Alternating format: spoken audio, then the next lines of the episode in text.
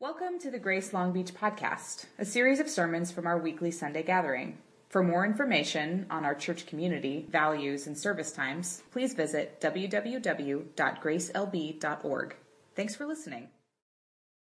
Today's reading is Psalm 145, 1 through 13. I will extol you, my God and King, and bless your name forever and ever. Every day I will bless you and praise your name forever and ever. Great is the Lord and greatly to be praised, and his greatness is unsearchable. One generation shall commend your works to another and shall declare your mighty acts. On the glorious splendor of your majesty and on your wondrous works I will meditate. They shall speak of the might of your awesome deeds and I will declare your greatness. They shall pour forth the fame of your abundant goodness and shall sing aloud of your righteousness. The Lord is gracious and merciful, slow to anger, and abounding in steadfast love. The Lord is good to all, and his mercy is over all he has made. All your works shall give thanks to you, O Lord, and all your saints shall bless you. They shall speak of the glory of your kingdom and tell of your power, to make known to the children of man your mighty deeds and the glorious splendor of your kingdom. Your kingdom is an everlasting kingdom, and your dominion endures throughout all generations. The Lord is faithful in all his words and kind in all his works. This is the word of the Lord. Kids, you are dismissed to King's Quest while the rest of us are seated. Thank you, Hallie, for that reading. I think Hallie has the she had the toughest job this morning, which is to quiet all of you wanting to hang out, which is incredible. My name is Daniel Long. I'm a pastor here at Grace. So I'm going to pray and then we'll get into the word this morning. Um, God, we thank you for the opportunity to be here with one another, worshiping you, to hear from you, to be formed by you. And I ask that as we as we hear from your word, as we consider the words that you gave to us through Jesus of how to talk with you, that you that you would take hold of our imaginations, our longings, our desires, so that we might be shaped more into your likeness, into the likeness of your Son, Jesus. And it's in His name we pray. Amen. So we've been in a series on the Lord's Prayer. Um, where we're looking at the prayer that Jesus gave his disciples, that Jesus gave us, that's to shape the way that we pray um, to God. And we've talked about this prayer being an invitation from Jesus, an invitation into friendship with Christ and with one another an invitation to have our imaginations shaped, and an invitation to have our understanding of the good life shaped by Jesus, not by what we want or what we desire, but rather by the abundant life that Jesus said that he came to give us. It says in John that, that Jesus came to give us life and to give us abundant life. And we all have an imagination, we all have an idea of what that good life looks like, but Jesus offers us truly what the good life is. And by praying through the Lord's Prayer, our lives, our desires, our longings become shaped in the way that God would have them shaped to then want what it is God wants. And so last week I shared this, this idea of the prayer, um, and it's a quote from Stanley Hauerwas and Will Willimon that the Lord's Prayer is a lifelong act of bending our lives toward God in the way that God has offered. The Lord's Prayer is an act of bending our lives toward God. That as we pray the prayer that Jesus gave us, as we learn from Jesus how to pray, our lives are drawn to God more and more and thereby shaped in the way that God would have us be shaped. Now, we've been in this series not just talking about prayer, but the hope and the desire is that we would be people who pray through this prayer. That we might be people who, who enter into a life of praying. And one of the things that Beth and I have been doing over the last couple weeks and will continue over the next six weeks is by having opportunities to pray together. Now, if you're interested in doing that, and we've had people in our home over the last two weeks praying, um, there's some information in your bulletin. You can see where it's going to be happening tonight, and we'd love to have you there at 7:30. Now, I just want to describe some of what I think has taken place and why I've been encouraged by it. So the first week we had um, a wonderful group of people, and one of the things that, that came out of that time, we're trying to pray, but we're also trying to listen. One of the things that came out of that time is, is that we prayed the prayer that Jesus prays in Gethsemane, not my will, but your will be done. And some of the ways that we described the power of that prayer is that, that we come into contact with, or at least we're aware of, our own will. And what's fascinating is you all represent a will. So there are hundreds of wills here in this room. So how does that work? How does God actually take all of our different ideas, imaginations, understanding of the way things are supposed to work, how church should be, and form it into something that, that God would then use to move us? Well, through prayer, together, by listening. And we did that, and it's been wonderful. Last week, one of the things we did, which was really, really incredible, is that we prayed for all of you. Um, Beth actually printed out a whole list of people who connected to grace, cut out little strips of paper, put them in a bowl, and the 19 people who were there took a handful, and we spent time praying over each and every name. And one of the things that came out of that time, of how people described it, was how much affection they had for you in praying for you. Even if they didn't know you, wanting what God would want for you produces within them, or it produced within them, a, an affection for you, a desire to see that God would work among us. Now that's profound because what that shows me or reminds me of is that prayer has shaping power. It both shapes our wills into God, and to hopefully be formed by God, but then it also shapes our affections. And as we prayed for you, our affections were stirred. What an incredible thing. It's been amazing. Come, 7:30 tonight. It's really great. And here's the thing, it's not just like me and one other person because that would be weird. It's, we've, we've been waiting for you. No, it's not. It's, it's like, um, it, it's a, it's a group of people who are coming together and desiring to be in prayer with each other for what God might have for us. So, just an invitation. Would love to see you there. So, this week we're going to be looking at the phrase, Hallowed be your name. Our Father who art in heaven, hallowed be your name. Now, this phrase, you know, as we talked about last week, that we name God as Father, but then we also locate God in heaven. So there's this sense of proximity, but then also distance and this otherness of God, which keeps us from domesticating God. We can't use God for our purposes, but we're swept up in what God has. Hallowed be your name, I think, continues along that trajectory. And as I've been praying through this prayer, one of the things I've noticed is I can almost locate a posture and, and even a direction in these prayers. I begin, you know, our Father, there is a sense of intimacy and closeness, not just with God, but with you. But then our attention is drawn upward. Our Father in heaven, hallowed be your name.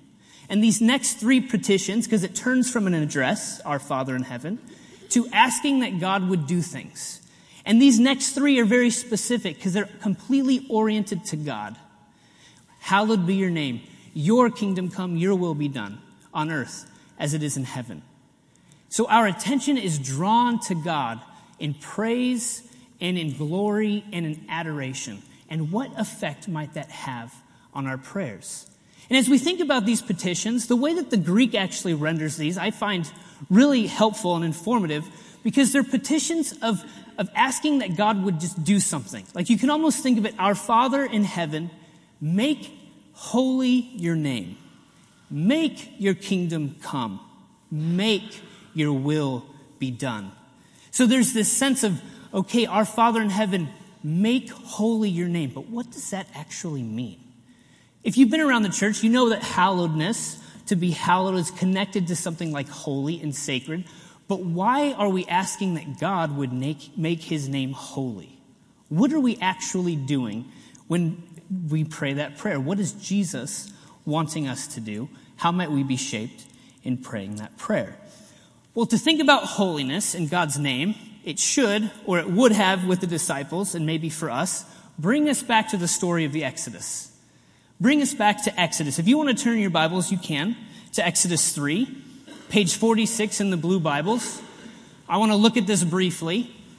But here in Scripture, in this part of the story, these two things of God's holiness and God's name are brought so closely together. I'm going to start in verse 1. And you know this story, but I'm going to read it anyway. Now Moses was keeping the flock of his father in law Jethro, the priest of Midian. And he led his flock to the west side of the wilderness and came to Horeb, the mountain of God. And the angel of the Lord appeared to him in a flame of fire out of the midst of a bush. He looked, and behold, the bush was burning, yet it was not consumed. And Moses said, I will turn aside to see this great sight, why the bush is not burned. When the Lord saw that he turned aside to see, God called to him out of the bush, Moses, Moses. And he said, Here I am. Then he said, Do not come near. Take your sandals off your feet, for the place on which you are standing is holy ground. And he said, I am the God of your father, the God of Abraham, the God of Isaac, and the God of Jacob. And Moses hid his face, for he was afraid to look at God. Here's Moses, right? We know the story that the people of Israel are enslaved in Egypt and they cry out to God, and God is going to enact a rescue plan.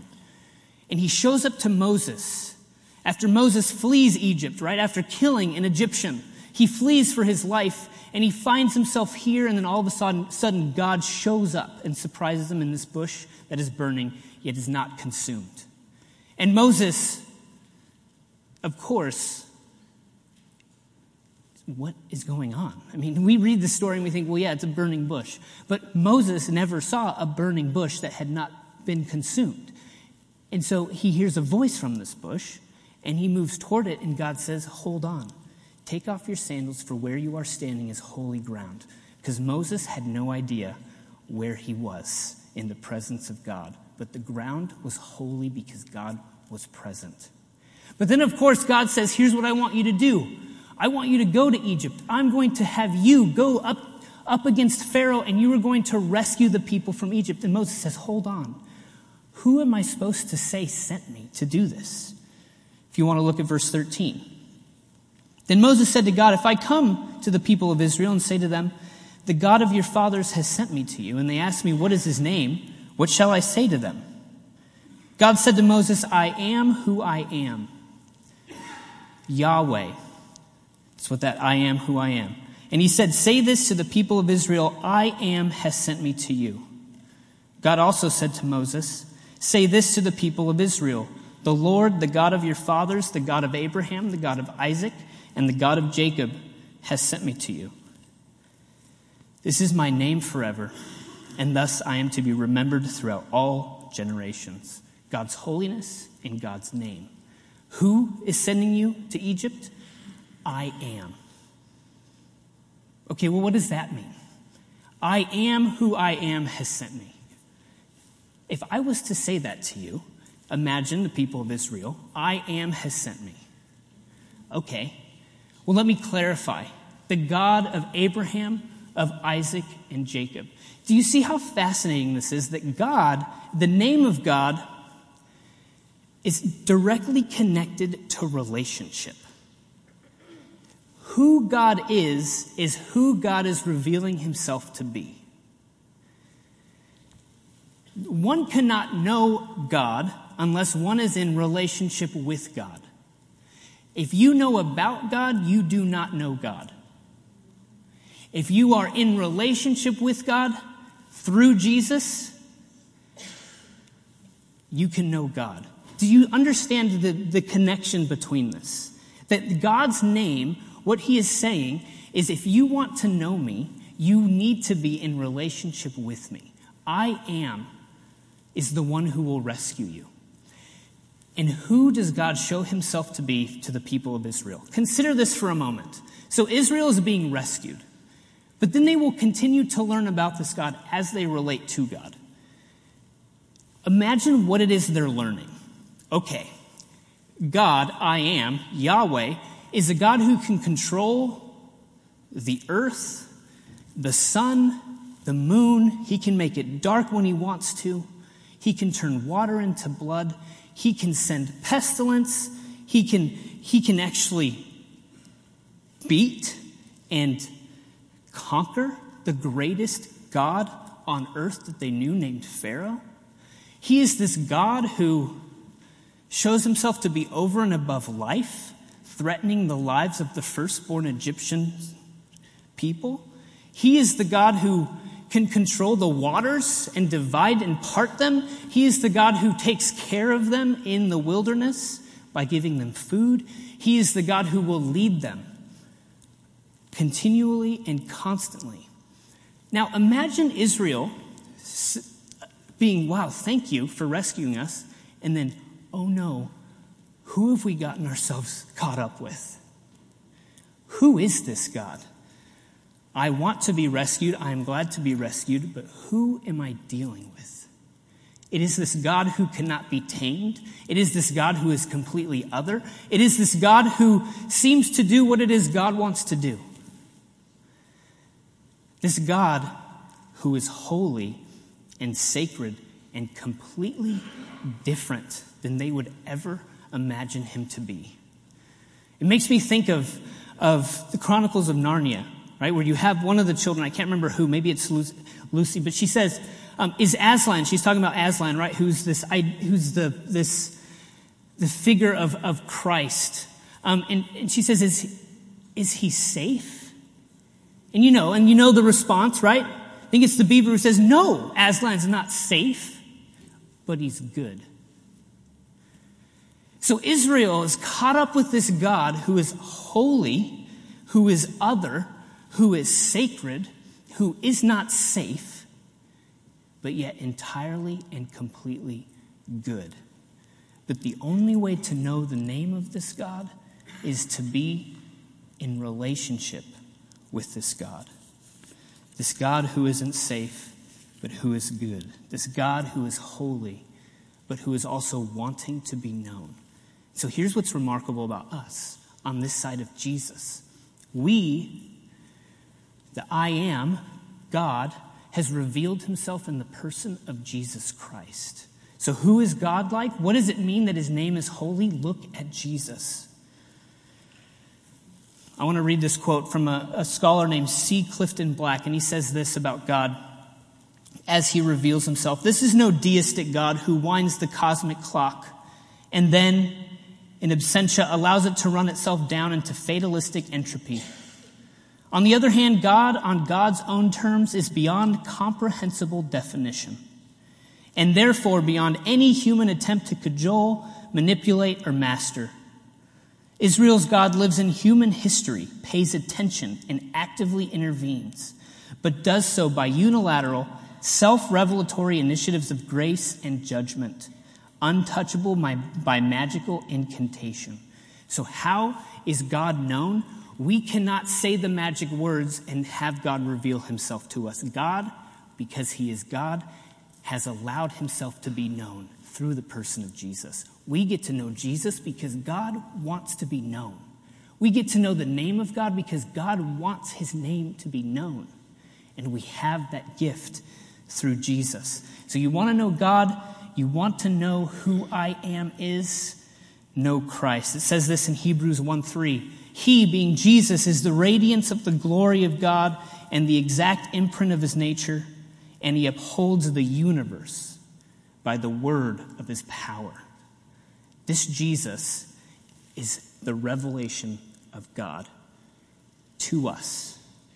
And we, through the Spirit, get to know this God get to know his name, which is to be made holy. So to pray and ask that God would make his name holy is a prayer that asks that God would reveal himself as he is. But also when that happens, we get to know who we are. So it's a dangerous prayer to pray that God's name would be made holy is to know who we in fact are. Think of Isaiah 6, the prophet, right, called by God to speak to the people of Israel. It says this in the year that King Uzziah died, I, being Isaiah speaking, I saw the Lord sitting upon a throne high and lifted up, and the train of his robe filled the temple.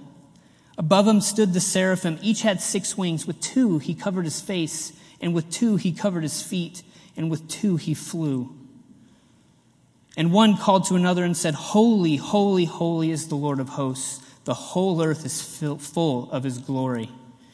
And the foundations of the threshold shook at the voice of him who called, and the house was filled with smoke.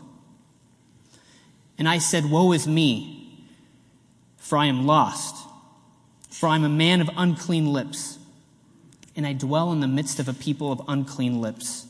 For my eyes have seen the King, the Lord of hosts. You see what's going on? All of a sudden, Isaiah is caught up in the presence of God, and he sees this holiness this sacredness, this holy other God, and he cannot help but see himself as he is and say, Woe is me, I am a man of unclean lips. So to pray that God would make his name holy is to also pray that we would see ourselves as we really are, as the ones in need of a God who is holy, that we cannot make ourselves holy. We cannot do a good enough job. There is nothing that we can at- do to attain the holiness of God. And yet, in the story, if we are connected to the God who says, I am, we become holy. That God makes us holy. Continuing in Isaiah 6, verses 6 through 7. Then one of the seraphim flew to me, having in his hand a burning coal that he had taken with tongs from the altar. And he touched my mouth and said, Behold, this has touched your lips. Your guilt is taken away and your sin atoned for. So coming into the presence of the holy God makes one aware of who they are, but it's also where the possibility of renewal is found with this holy God. So to pray that God would make his name holy is to, is to pray that we would see ourselves as we truly are, but it's also to pray that God would make us holy, to do what it is we cannot do. And here's the beautiful thing about how God reveals himself in Jesus is that the holiness of Jesus seems to affect in like an outward trajectory. And here's what I mean. It's easy to think, right? We've grown up, holiness is to be, is to be set apart, right? And that's something we're taught. Holiness is to be set apart. So what do we do often? And is we make sure that we are protected and that we are safe from anything that might make us unclean or dirty. Right? That's what we are supposed to do. We need to be set apart for God. But the holiness of God is such that it actually isn't that that cut and dry. The holiness of God, as revealed in Jesus, is so much more powerful because it has the possibility of making what's dirty clean. When Jesus goes through his ministry, what does the holiness of God as revealed in Jesus do? It heals the sick. It gives sight to the blind. It, it cures leprosy. Those who are outside of the community are brought in. Death is actually reversed and given life that the holiness of God, as revealed in Jesus, has the power of making things clean. The holiness of God has the power of making us clean through Christ. It says this in Ephesians 1. Blessed be the God and Father of our Lord Jesus Christ, who has blessed us in Christ with every spiritual blessing in the heavenly places, even as he chose us in him before the foundation of the world, that we should be holy and blameless before him. That Christ, that through Christ, God has chosen us to be holy and blameless. Not chosen us so that we can work toward holiness, but that in Christ somehow God is powerful enough to make us holy. In Colossians 1, it talks about how we'll, at one time we were alienated from God. We were, we were hostile to God. But through Christ, God is reconciling all things to himself that we would be holy and blameless. In 1 Peter, it talks about how we as a community of people, how Christians are given a hope in Jesus Christ, and that we are then called to live into that hope, to be holy, to be blameless, to be a holy nation. Now, it's easy to read those things and say, man, I need to start working harder. I am not holy. But the gospel is such, and what Paul is trying to say, what Peter is trying to say is, that's not true. If you are connected to Jesus, God has made you holy. So start living into it. God has made us holy. If we pray that God would make, that God make your name holy, we are praying that we would see ourselves as other from God, but as also brought near to God in Jesus Christ, that we have Christ's holiness. So stop trying to be holy. Live into what's already true about who you are. Live into what God has already made possible in Jesus. That's what the world needs, is for us to start living into the story that we've been invited into. God, make your name holy. Make us holy. Help us to live into what you've made possible. Because this prayer, how it shapes us, is when we encounter the God who is holy and our attention is drawn to God in adoration and praise. And when we are a community whose attention is drawn to God in adoration and praise and recognize His holiness and through Christ our holiness, then we're starting to actually live as the world is meant to be. Because we are worshiping people. We are people who worship and we are people who are formed by our worship. Who are you worshiping? What are you worshiping? There's this really haunting psalm in Psalm 115 where it talks about all these different, these different idols and about these, these nations who are idolaters, right? And it says that these idols have, have mouths, but they cannot speak. They have ears, but they cannot hear. They have hands, but they cannot use them. They have feet, but they cannot walk. And those who make them become like them. We are all worshiping something. The prayer God, make your name holy, is a prayer that shapes us to worship the right thing.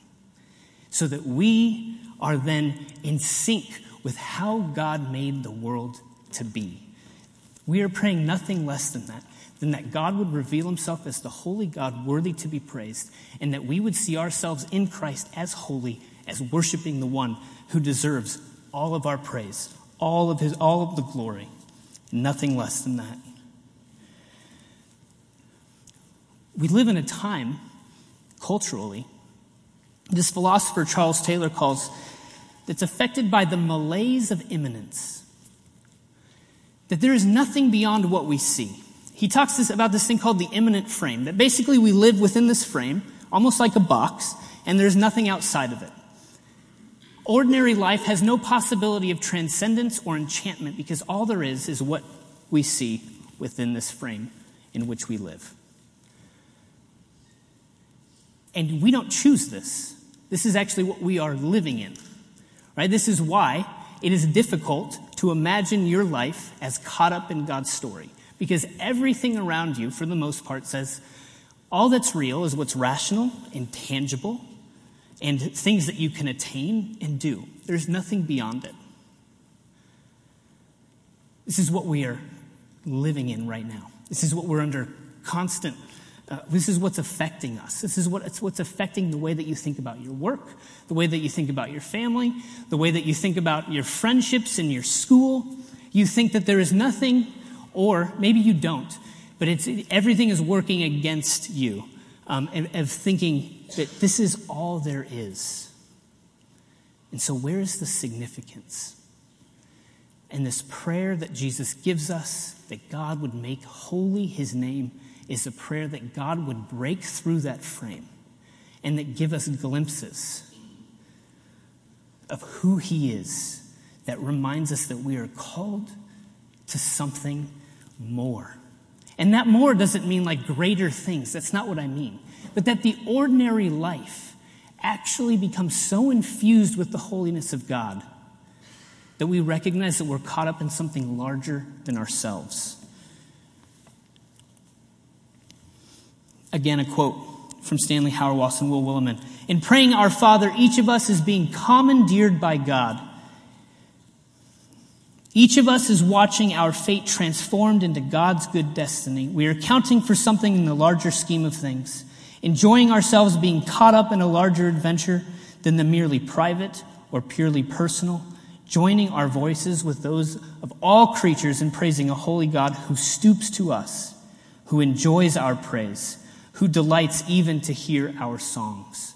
The prayer teaches us in all that we do to hallow the name of God, and in so doing, we discover our true being. In praying the Lord's Prayer, we have been commandeered by God, sanctified, set apart, ordained, made holy. We are commissioned to live our lives in such a way as to make visible to all the world that the holy God reigns, that God has a rightful claim to all of his creation that God has regained some of his rightful territory from the enemy. Amen. This is what we're praying. This is what this prayer does in shaping our imaginations. That there is a God to be worshiped, there is a God to be adored, that the good life is one in which our direction, all of our energy is directed toward this God revealed in Jesus, and that our holiness is given to us through Christ by the power of the Spirit. By praying this prayer, the hope is that our lives would be lived in such a way that all of a sudden we, like Moses, recognize we are on holy ground and we didn't even know it.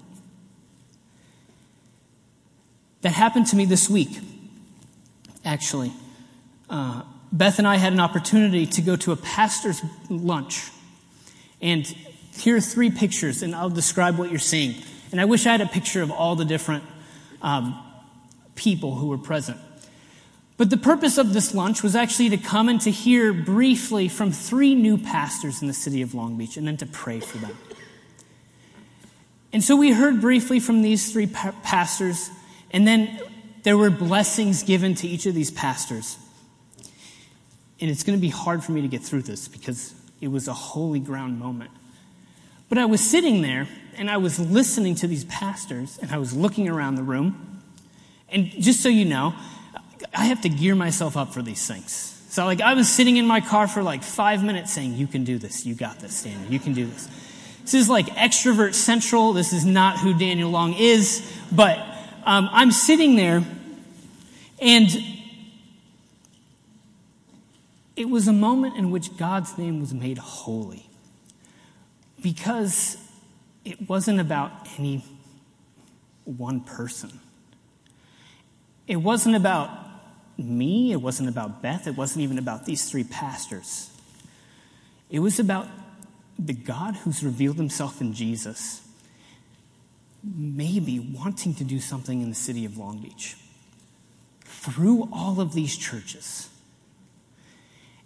And it's easy to think, oh, wow, Daniel, that's so cool that you get to go to those things because you're a pastor, which it is. That is cool. I'm grateful. But um, beyond this is that each of the pastors in organizations, it wasn't just churches who were represented. Each of the organizations or pastors represent a larger group of people. That these pastors who are here are saying our congregations together want to do one thing, and that is we want to be taken up by God to show the city of Long Beach who God is. And we are a part of that. We being Grace Long Beach, we being people we aren't just living our lives as individuals. If we have connected ourselves to Christ, God has pulled us in to his life and to what he's doing. He's drawn our attention to him so that what we want more than anything is that God's name would be made holy, that God would reveal himself as the God who reveals himself in relationship in Jesus Christ that is what we want. And here we are, a group of churches, and you are there with me as I'm laying hands on a pastor. A group of churches saying, God, make your name holy. And I can't help but feel very small in the most beautiful way. which is to say, this is not about anything other than God's name being proclaimed, that God's holiness being revealed, so that then has the power and the possibility of transforming everything. Because that is what God does. So the prayer, the hope, as we learn to pray in the way that Jesus prays, is that we would be pulled into relationship with God, that our imaginations would be such that we recognize that our lives, though maybe ordinary, are also not just ordinary, but we are walking on holy ground. And that the good life is one lived in continual, consistent relationship with this God who shows us who He is in Jesus. We are praying nothing less than this when we ask that God would make His name holy. Thanks be to God.